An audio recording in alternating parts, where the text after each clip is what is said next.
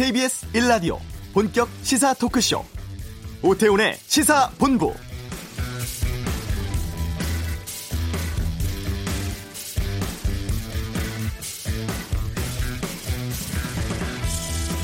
(2020학년도) 대학 수학 능력 시험이 내일 치러집니다. 전국 (1185곳의) 시험장에서 지금 예비 소집 진행되고 있다고 하죠. 올해 수능 응시 인원은 지난해보다 4만 6천 명 정도가 줄어든 54만 8천여 명이라고 합니다. 아, 전에 참고서 문구 보면 100만 수험생 필독서 이런 문구들이 있었는데 많이 줄긴 했습니다만 그럼에도 원하는 대학 가는 것은 지금도 무척 힘든 일이긴 하죠. 수험생들 아침 8시 10분까지 교실에 들어가야 하고 4교시 응시 방법을 미리 잘 숙지해야 한다고 하네요. 평소처럼 자고 또 식사 패턴을 지키는 것이 컨디션 유지에 도움되고 노력한 마음 만큼 좋은 성과 나올 것이라는 긍정적인 사고 방식도 좋다고 합니다. 내일도 심술궂은 추위가 수능날 골라 찾아온다고 하죠. 시험장에서 수험생들 긴장하지 않고 본인 실력 온전히 발휘할 수 있기를 응원하겠습니다. 오태훈의 시사본부 주택 거래할 때 의심스러운 자금 흐름에 대해서 국세청이 세무조사 벌인다고 하는데 이슈에서 살펴보겠습니다.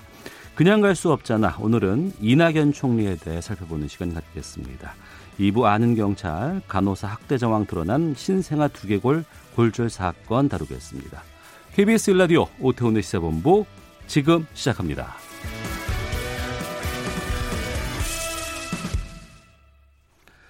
네, 이 시각 핫하고 중요한 뉴스들 정리해 드립니다. 방금 뉴스 KBS 보도본부 박찬영 기자와 함께합니다. 어서 오세요. 네, 안녕하세요. 네. 정부의 인구 정책이 또 하나 나왔다고 하는데 주택연금 가입 연령 60세에서 55세로 낮추기로 했다고요? 네, 그렇습니다. 범부처 인구정책 테스크포스가 오늘 그 경제활력대책회의 가졌거든요. 거기에서 네. 주택연금 활성화 방안을 발표를 했습니다. 이 인구정책 을 만드는 데 있어서 이제 보니까 양대 축이 출생하고 노후 대책인 것 같아요. 그런데 네. 이제 출생은 아직 태어나지 않은 아이에 대한 그런 고민인 부분이고 노후는 현재 살고 있는 사람들이 이 정년이 연장이 되고 음. 그리고 이 오래 살아가면서 어떻게 생활비를 끌어모을 수가 있느냐 이 부분이 고민인데 네. 특히나 그래서 이제 노후 쪽이 고민이 큽니다. 어떻게 늘어난 평균 수명을 지켜가면서 인간답게 살 수 있을까라는 음. 부분에 이제 여러 가지 대책들이 나오고 있는데 오늘 대책을 보면 우리 국민들이 갖고 있는 자산의 70% 이상이 부동산에 몰려 있잖아요. 집이죠. 예. 예. 그런데 그렇다면 노후 생활비를 이 집을 통해서 좀 더 원활하게 조달받도록 하자라는 음. 그런 고민에서 어 방안이 나온 것 같습니다. 주택연금이라고 이제 자기가 살고 있는 집 담보로 해서 네. 60세 이후에 매달 생활비를 받는 그렇죠 생활비를 받는 건데 지금 가입 조건을 60세에서 55세로 낮춰서 이제 요즘은 50대에 조기 퇴직하시는 그런 은퇴자분들도 많은데 네. 이분들이 네. 좀더 원활하게 생활비를 조달할 수 있도록 어, 그런 방안을 마련을 한 것이고요. 주택 가격도 현재 시가 9억 원이야 주택만 가입 대상이거든요. 네. 근데 이걸 공시 가격 9억으로 바꿨습니다. 음. 공시 가격이 시가의 한 70% 정도 되니까 실제 가격으로 하면 한 주택 가격이 12에서 13억 원 이하 주택을 가지고 있으면 이 주택 연금에 가입을 할 수가 있고요. 또 하나 눈에 띄는 게 주택 연금 가입자가 사망할 경우에 배우자한테 자동으로 지금은 이렇게 승계가 되지 않도록 돼 있다고 합니다. 네. 근데 이것도 자동으로 승계되도록 바꾼다고 하고 또 이런 경우가 있습니다. 주택연금에 가입해서 매달 연금을 받아서 생활을 하고 있었는데 예를 음. 들어서 음. 70대에 갑자기 이제 몸이 아파올 수가 있습니다. 예. 그러면 장기로 병원에 입원한다든가 아니면 어. 요양시설에 들어간다든가 예. 그러면 이제 목돈이 필요하죠. 그렇죠. 조달할 방법이 쉽지가 않은데 음. 거기에 이제 길을 터주는 겁니다. 그 동안에는 주택에 다시 임대를 내는 거를 불허했었는데 네. 그런 경우에 한해서는 자기가 살던 집이 비어 있으면 임대 소득을 받을 수 있도록 어. 그런 것으로 문제를 해결할 수 있도록 그런 길을 터준 거고요. 정부는 이런 조치를 통해서 한 135만 가구가 주택연금 가입 대상에 음. 추가될 거다 이렇게 예상을 하고 있고요. 또 퇴직연금 도입 의무화도 추진이 됩니다. 그러니까 쉽게 말해서 퇴직한 뒤에 연금식으로 이제 퇴직금을 받는 건데 지금은 퇴직연금을 받든 퇴직금을 일시불로 받든 이제 기업에서 노동자하고 선택해서 받을 수 있도록 돼 있는데 네. 앞으로는 일정 규모 이상 기업부터 시작을 해서 음. 퇴직연금 도입을 의무화하라. 무조건 이거를 하라고 하고 퇴직금은 아예 없애도록 그렇게 방향을 잡아 간다는 겁니다. 지금 이 부분에 있어서 아마 찬반 양론이 팽팽할 것 같은 게 네. 지금 시행하고 있는 퇴직연금이 최근 한 5년 동안 수익률이 좋지가 않습니다. 어. 2%도 되질 않아요. 그렇다 네. 보니까 어, 퇴직금 그래도 어느 정도 우리가 돈을 받을 수 있는데 괜히 퇴직연금 했다가 음. 손해만 보는 것 아니냐 이런 우려의 목소리도 있을 수 있거든요. 그래서 퇴직연금 운용을 좀 더 전문적으로 하는 그런 보완 대책도 마련한다는 그런 계획입니다. 알겠습니다. 자, 그리고 자유한국당 나경원 원내대표 패스트트랙 충돌 사건 관련해서 검찰 출석한다고 했잖아요. 네, 네, 그렇습니다. 오늘 오후 2시에 서울 음. 남부지검에 출석해서 조사를 받습니다. 한국당 관계자가 말해준 건데요. 나 원내대표도 기자들 질문에 곧 검찰에 출석하겠다. 요 정도 선에서 말을 했었는데 오후에 출석을 할 것 같다고 합니다. 나 원내대표가 검찰에 출석해서 패스트트랙 그 충돌 당시를 따지고 보면 바른미래당의 불법 사보임에서 비롯된 거다. 이 부분을 강조한다고 합니다. 그러니까 네. 그때 충돌 당시에 바른미래당이 사법개혁 특위에서 위원인 오신환 의원을 사임시키고 최배 의원을 보임시키는 그런 행동 그것 때문에 사실은 충돌이 왔던 거다라는 점을 강조를 하고 네. 또 이거는 날치기 저지 를 위한 정당한 행동이었다라는 부분을 주장한다고 어, 이렇게 예상이 됩니다. 한국당 의원은 60명이 고소 고발됐는데 나경원 의원만 소환 조사에 나올 것으로 그렇게 예상이 됩니다. 네. 오는 23일 0시가 되면 지금 상황이라 그러면 지소미아는 종료가 됩니다. 미국이 이와 관련해서 지소미아 연장해야 된다 이렇게 압박하고 있다고요? 그동안 계속 압박을 해 왔었죠. 그런데 음. 그 로버트 에이브럼스 한미 연합 사령관이 어제 그 주한 미군 기지에서 기자 간담회를 했었거든요. 네. 여기서 또 얘기했습니다. 지소미아가 없으면 우리가 그만큼 강하지 않을 수 있다는 잘못된 메시지를 보낼 위험이 있다라고 얘기를 했는데 음. 여기서 누구한테 잘못된 메시지를 보내는 것이냐? 네. 이게 아, 비단 북한한테만 메시지를 잘못 보내는 게 아니라 중국이나 러시아까지도 포함시킨 것이다 이렇게 해석이 나오고 있고요. 여기에 대해서 오늘 그 마크 밀리 미국 합참 의장이 우리나라를 방문합니다. 일본에 갔다가 오는데 오늘 저녁에 박한기 합참 의장과 그 만찬에 참석을 하고 내일 한미 군사위원회 회의에도 참석을 하는데 아, 일단 기본적인 한미 군사위원회 목적은 연합 방위 태세를 점검하는 자리이긴 하지만 여기에 더해서 23일 종료되는 지소미아 문제를 언급할 것으로 예상됩니다. 이미 마크 밀리 합참 의장이 일본으로 향하는 군용기에서 기자들한테 이 부분에 대해서 언급을 했습니다. 뭐라고 했냐면 네. 지소미아는 지역의 안보와 안정에 필수적이다. 한미일은 함께할 때 어깨를 나란히 할 때 더 강력하다. 한국을 미국과 일본에서 분리시키는 것은 명백히 중국과 북한의 이익이 된다 이렇게 말을 했습니다.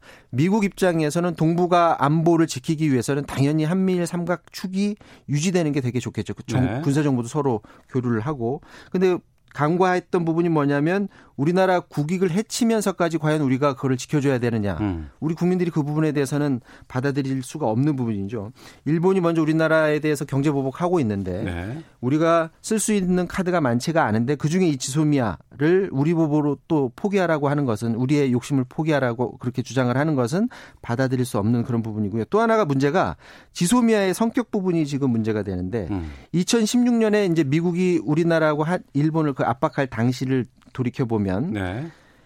어, 지소미아는 북한의 핵하고 미사일 정보를 공유하기 위해서다. 중국과는 전혀 관계가 없다. 그렇게 얘기를 했었거든요. 어. 중국은 여기에 포함시키면 안 된다라고 얘기를 했었는데 이번에 뭐라고 얘기를 했냐면 그런 결정은 중국과 북한의 이익이 된다라고 말을 했습니다. 갑자기 음. 중국을 끼워 넣었어요. 미국 쪽에서. 그렇죠. 어. 그러니까 지소미아가 결국 북한만 바라보고 하는 군사정보 교류가 아니라 음. 미래에 있을 중국의 군사적 움직임까지도 결국엔 감시하기 위해 활용한 것 아니냐 이런 의심이 들 수밖에 없는 그런 부분인 것 같습니다. 음, 알겠습니다. 지금 방위비 인상 문제도 좀 다뤄야 될것 같은데 전반적으로 좀 이 부분 좀 살펴보도록 하겠습니다. 자, 방금 뉴스 이 뉴스까지 다루도록 하겠습니다. KBS 보도본부 박찬영 기자와 함께했습니다. 고맙습니다. 자, 이어서 교통 상황 살펴보겠습니다. 교통정보센터 박소영 리포터입니다. 중부지방 곳곳에 비가 내리고 있습니다. 빗길에 사고도 자주 발생하고 있어서 주의를 하셔야겠는데요. 경부고속도로 부산 쪽으로 기흥 부근에서 사고가 있었습니다. 2차로를 막고 이 처리 작업을 하고 있어서 뒤로 1km 구간 정체가 심하고요. 서해안 고속도로 목포 쪽으로 팔구 분기점 부근에서도 사고가 발생했습니다. 1차로를 막고 이 처리 작업을 하고 있는데 안산부터 밀리고 있습니다. 당진 대전간 고속도로 대전 쪽으로 신풍 휴게소에서도 역시 사고가 발생해 갓길로 옮겨서 이 처리 작업을 하고 있고요. 서울 외곽고속도로 판교에서 일산 쪽으로 송내 부근에서 사고가 있었는데요. 1차로를 막고 이 처리 작업을 하고 있습니다. 지금 소래터널부터 5km 구간 정체가 매우 심한 상태고 판교에서 구리 쪽 상일 부근에서는 4차로에서 작업을 하고 있어서 서안함부터 밀리고 있습니다. 그 밖에 서울 시내 간선도로에서는 북부간선도로 구리 쪽으로 신내 부근에서 사고가 있었는데요. 이 처리 작업은 끝났지만 부근 지나기가 어렵습니다. KBS 교통정보센터였습니다.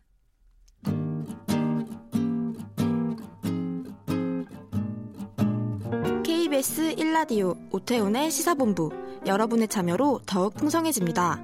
방송에 참여하고 싶으신 분은 문자 9730번으로 의견 보내주세요.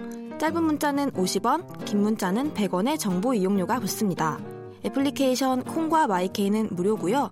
시사본부는 팟캐스트와 콩, KBS 홈페이지를 통해 언제나 다시 들으실 수 있습니다. 많은 참여 부탁드려요.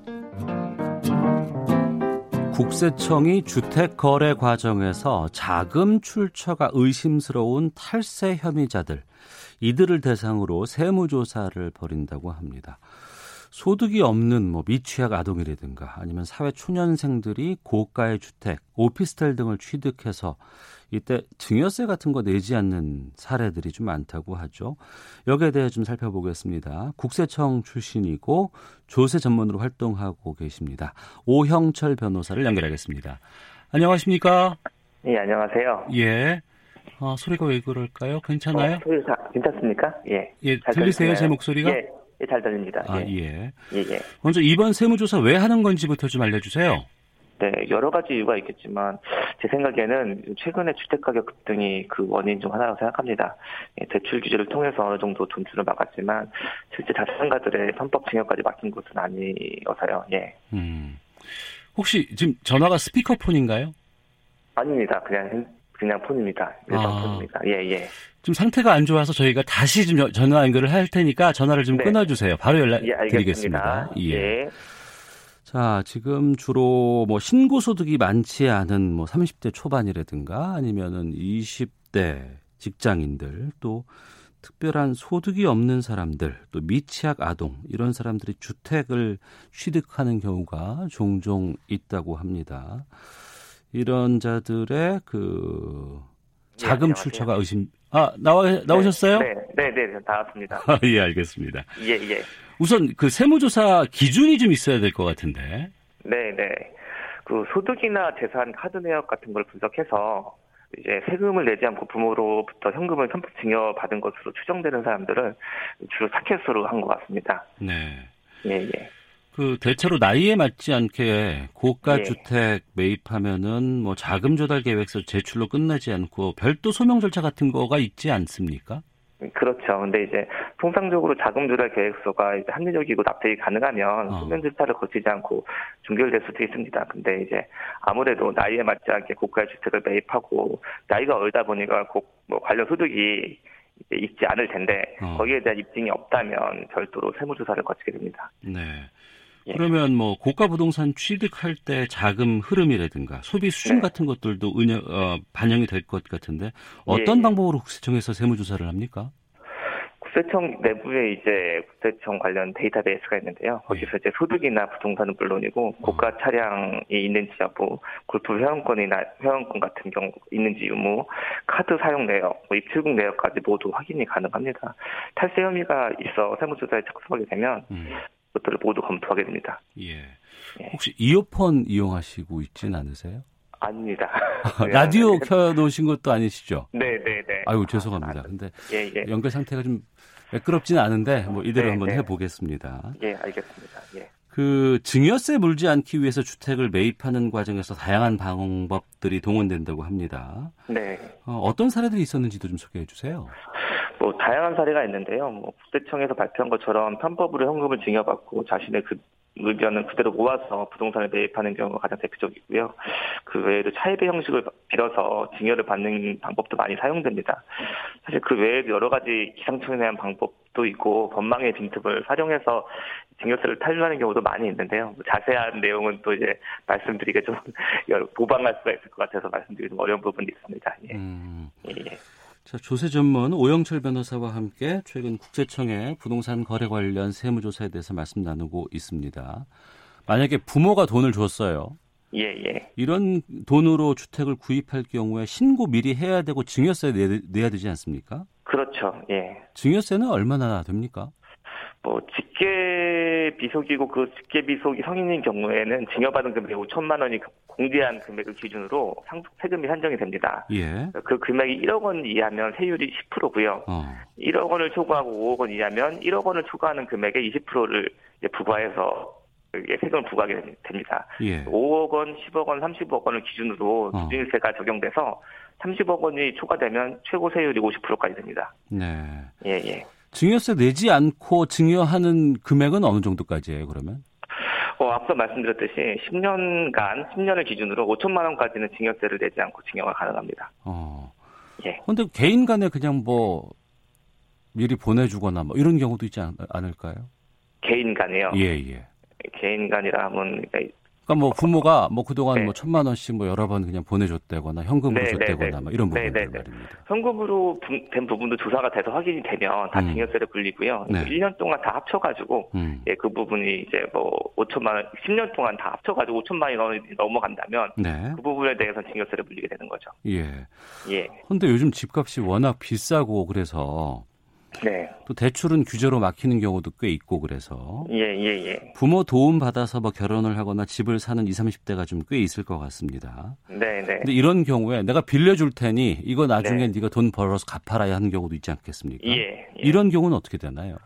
네, 뭐 그런 경우도 사실은 원칙적으로 막을 수는 없습니다. 부모 자식 간에도 계약을 할 수 있으니까요. 네. 그런데 다만 이제 아무래도 부모 자식 간에는 이제 그 이제 실제로 증여인 경우가 많다 보니까 음. 거기에 대한 입증은 명확히 해야 되는데요. 네. 그 따라서 계약을 체결하고 뭐 공증을 받을 수 있으면 공증을 받으셔도 좋고요. 음. 그에 따라서 적정한 이유를 정해서 지속적으로 이자를 지급해야 됩니다. 어, 변제기 약정도 해서 네. 변제기가 도래하면 모두 변제하는 것까지 완료가 된다면 크게 문제가 되지는 않을 것 같습니다. 네.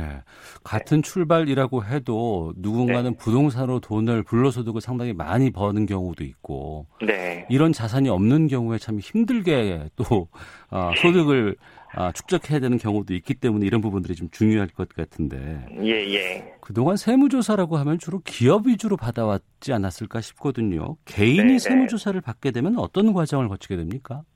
뭐 개인도 사실 기업과 마찬가지로 세무조사를 받을 수 있는데요. 차이점이 있다면 기업은 이제 전기 전기 조사의 가능성이 있는데 네. 개인 같은 경우는 특별하게 탈세 혐의가 없는 경우에는 받지는 않습니다. 음. 뭐 이런 것처럼 그 나이 어린 나이에 뭐 재산을 고가의 재산을 구입하는 경우는 이제 이렇게 세무조사를 받을 수도 있게 되는데요. 네. 예, 세무조사 대상자가 되면 뭐 관련 내용에 대한 유선상 소명 요청부터 할수 있고요. 음. 그래도 안 되면 서면 확인을 할 수도 있고 그것조차도 다 확인이 안 되면 최종적으로는 세무서에 출석을 요청해가지고 세무조사를 받게 됩니다. 네.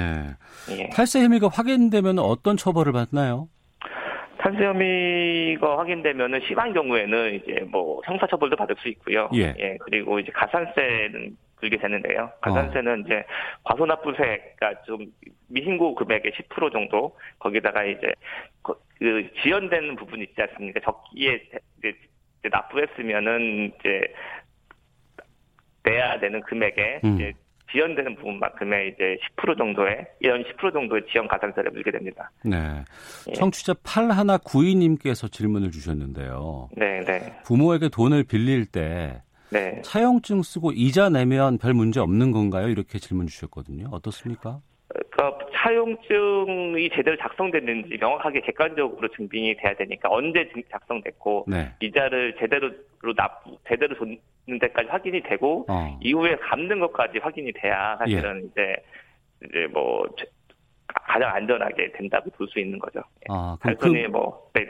그럼 금융 거래 이런 명세 같은 것들이 확인이 되는 방법으로 하는 것이 좋겠군요. 그러면. 그렇죠. 예, 계좌 이체가 다달이 돼야 되죠. 이자도 적정한 이율이 되어야 됩니다. 예. 음. 너무 낮게 책정한다거나 높게 책정하면 안 됩니다. 예. 예, 예. SYK님께서는 증여세율이 너무 높아서 이것 때문에 다들 안 내려고 편법 같은 거 쓰는 것 같은데 세율을 낮추는 건 어떤가요? 라고 의견 주셨거든요. 어, 그거는 이제 입법 정책의 문제인데 사실 이제 국민 정서나 예. 아까 말씀드렸던 것처럼 이제 어떤 분들은 정말 이렇게 아무것도 없이 시작을 해서 음. 뭐. 그 사회에서 힘들게 시작하는 경우가 있는 반면에 어떤 분들은 또 이렇게 증여받아서 고가의 주식 부동산을 매입해서 네. 이제 또 쉽게 좀 불로소득을 올리는 경우를 감안한다면 음. 예, 쉽게 낮추기는 어려울 것 같습니다. 네, 알겠습니다. 어, 주택 거래 과정의 자금 출처에 대해서 좀 명확하게 좀 해보겠다는 의지인 것 같은데 여기에 네. 대해서 좀 하고 싶은 말씀 있으시면 끝으로 좀 해주시죠. 저는 이제 뭐 자산가들이 뭐 존경받기 위해서는 뭐 최소한의 사회적 책무를 다해야 될 텐데요. 네. 그중에 가장 기본은 세금을 제대로 납부하는 것으로 생각됩니다. 음. 사회에서 혜택을 많이 받는 계층, 계층이니까 예. 그런 부분에서 모범을 보였으면 좋겠습니다. 예. 소득이 있으면 또 세금이 있어야 되는 거니까요. 그렇죠. 알겠습니다. 자, 오늘 말씀 여기까지 듣도록 하겠습니다. 고맙습니다. 예, 감사합니다. 네, 네. 오형철 변호사와 함께 했고요. 박호범님께서 우리나라 세율 아직도 OECD 평균보다 한참 낮습니다. 세금 낮추면 안 됩니다. 라는 의견도 보내주셨습니다. 헤드라인 뉴스입니다. 더불어민주당은 오늘 충북 청주에 있는 시스템 반도체 업체 주식회사 네페스에서 현장 최고위원회의를 열고 반도체 산업 경쟁력 강화 대책을 논의했습니다. 자유한국당 황교안 대표는 바른미래당 비당권파 모임인 변화와 혁신을 위한 비상행동 측과의 보수통합 논의 과정에서 당내 이견이 표출된 것과 관련해 여러 의견이 있는데 그 모든 걸 덮고 가고 넘어가자는 게 통합이라고 말했습니다. 바른미래당 오신환 의원과 자유한국당이 국회 패스트트랙 충돌 사건과 관련해 헌법재판소에 청구한 사보임 효력정지 가처분 신청과 권한쟁의 심판에 대해 보수 성향의 교수들이 헌법재판소에 조속한 판단을 촉구했습니다. 국책연구기관인 한국개발연구원이 올해 우리나라가 2%의 성, 경제 성장률을 기록할 것으로 전망했습니다. 앞서 5월에 발표한 상반기 경제 전망과 비교하면 올해 성장률은 2.4%에서 2%로 내년 성장률은 2.5%에서 2.3%로 각각 0.4%포인트와 0.2%포인트 하향 조정한 것입니다. 이르면 오는 19일 국회 본회의에서 데이터 3법이 처리될 것으로 예상되는 가운데 국가인권위원회가 국회의 신중한 논의를 촉구했습니다. 로버트 에이브럼스 한미 연합사령관은 한일 군사정보보호협정 지소미아가 동북아의 강력한 안보와 안정을 제공하는 역할을 하고 있다며 지소미아의 유지 필요성을 강조했습니다. 지금까지 라디오 정보센터 조진주였습니다.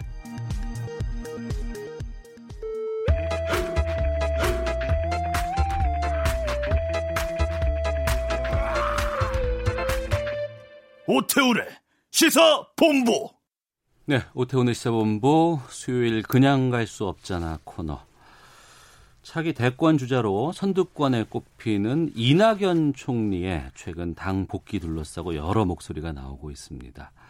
그냥 갈 수 없잖아에서 이낙연 총리에 대해서 좀 이야기를 나눠보겠습니다.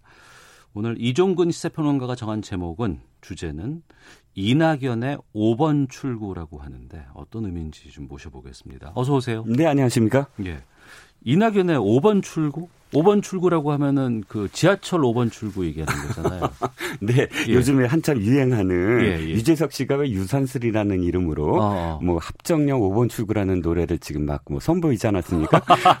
그 노래 처음 어떻게 시작하는지 아세요? 아주 잘 모르겠어요. 너는 상수 나는 망원 한정거장 전에 내려. 어. 아, 이거 노래 부른 겁니다. 예, 네, 예. 아닙니다.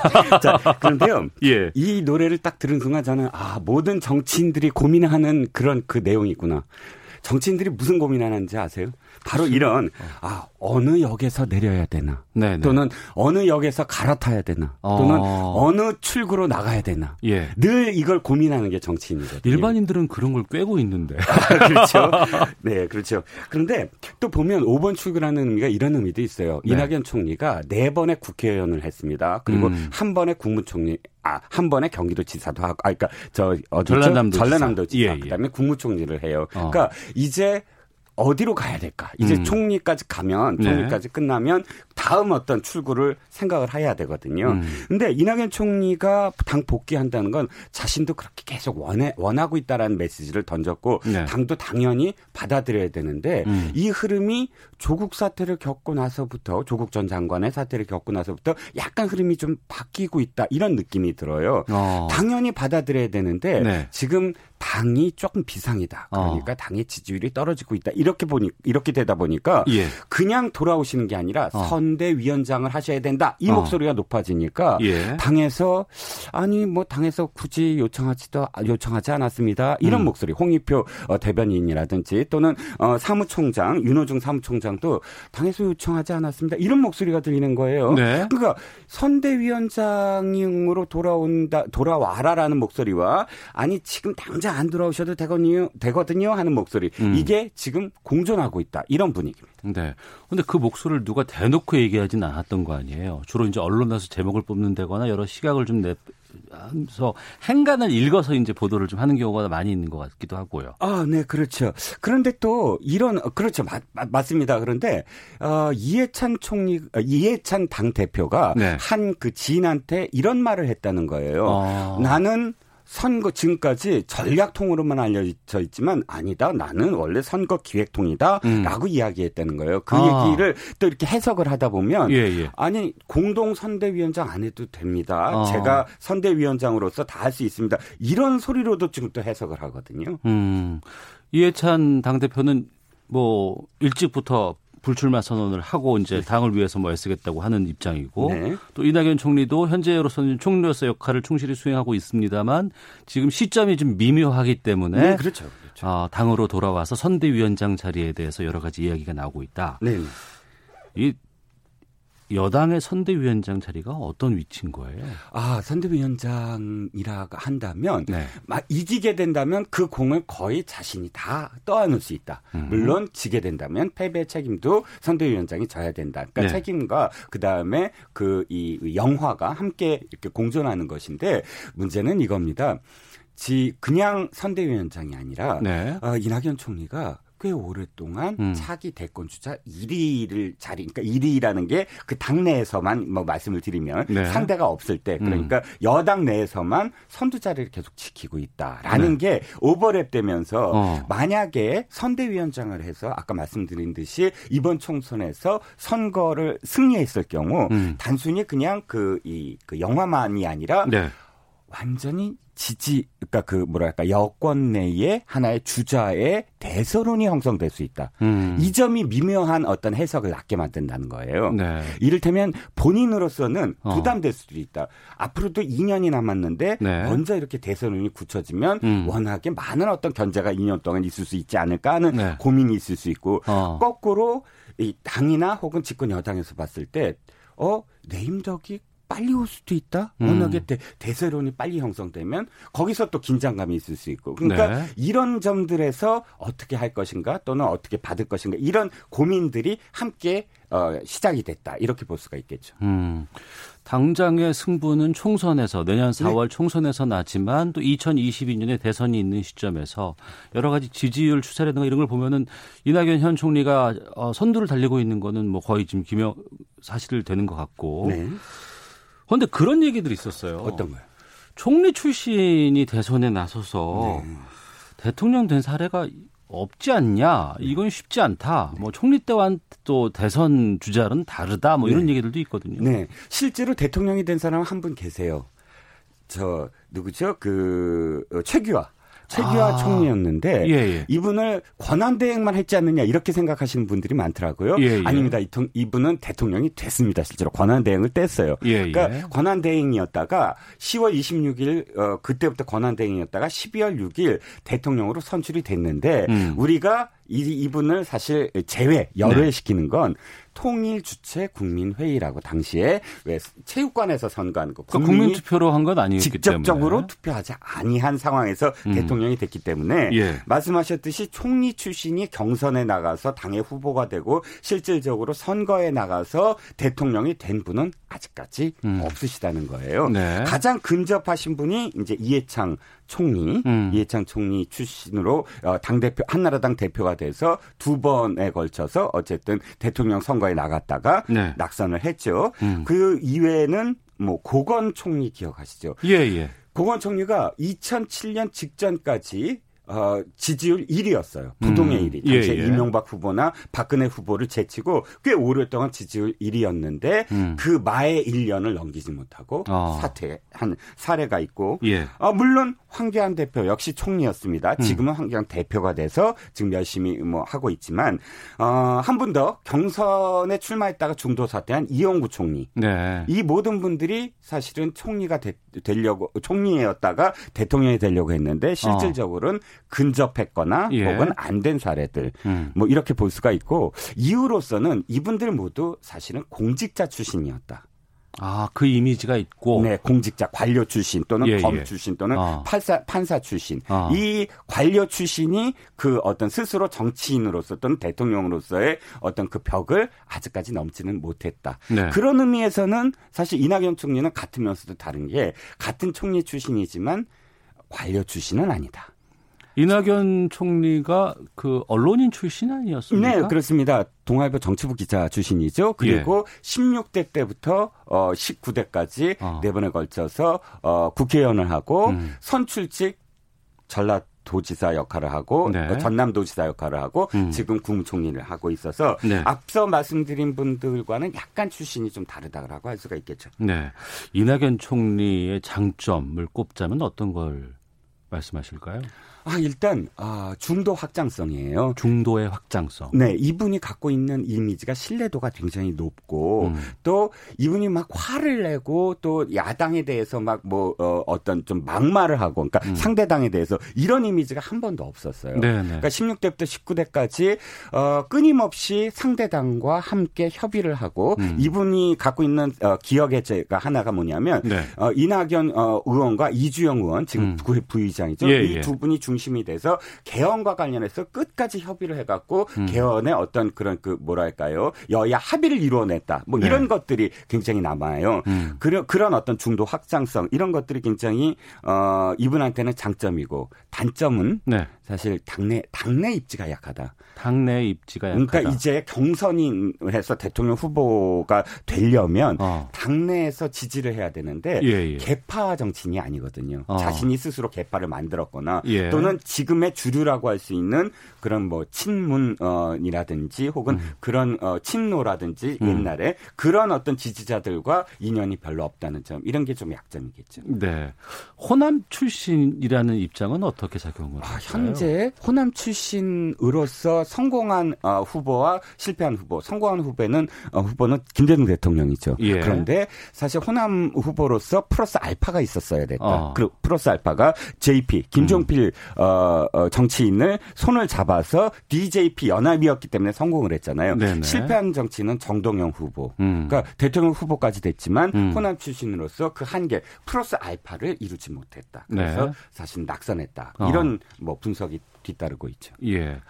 하지만 지금 총리는 국회 인준을 받아야 되는 절차가 남아 있는 것이고요. 네, 새로운 총리가 올 경우에. 네네. 그리고 지금 현재 예산안 처리라든가 산적한 현안들이 많이 있는데 네. 그럼 당으로 돌아간다 그러면 시점은 언제쯤으로 전망하세요? 1월 16일 이전이어야 됩니다. 90일 어. 전에 예. 공직자는 음. 어, 그러니까 선거 90일 전에 공직을 마감시켜야 되는데 네. 바로 그 점이 어, 고민을 하실 거예요. 왜 고민했냐면 음. 예. 이 총리라는 자리가 내 네, 그만두겠습니다 하고 사표 던지고 그냥 나올 수 있는 자리가 아니에요. 그렇죠. 그 후에 그러니까 거리 걸석이 돼서는 안 되는 자리거든요. 예, 예. 그렇기 때문에 후임 총리가 어느 정도 총, 청문회를 지난 다음에 사실은 나올 수가 있어요. 음. 그러니까 청문회에서 인준을 해야 해주는 시점까지. 네네. 그렇다면 거꾸로 역산한다면 어. 어 12월 달에는 음. 후임 총리에 대한 인선이 마감이 되고 청문회를 해야 되고 네. 이런 과정들이 다 거쳐서 1월 초에 어. 나올 수 있다. 그러니까 그러니까 후임 총리가 12월 달에 정리되지 아니한다면 음. 나올 수 없다라는 결과가 나오죠. 네.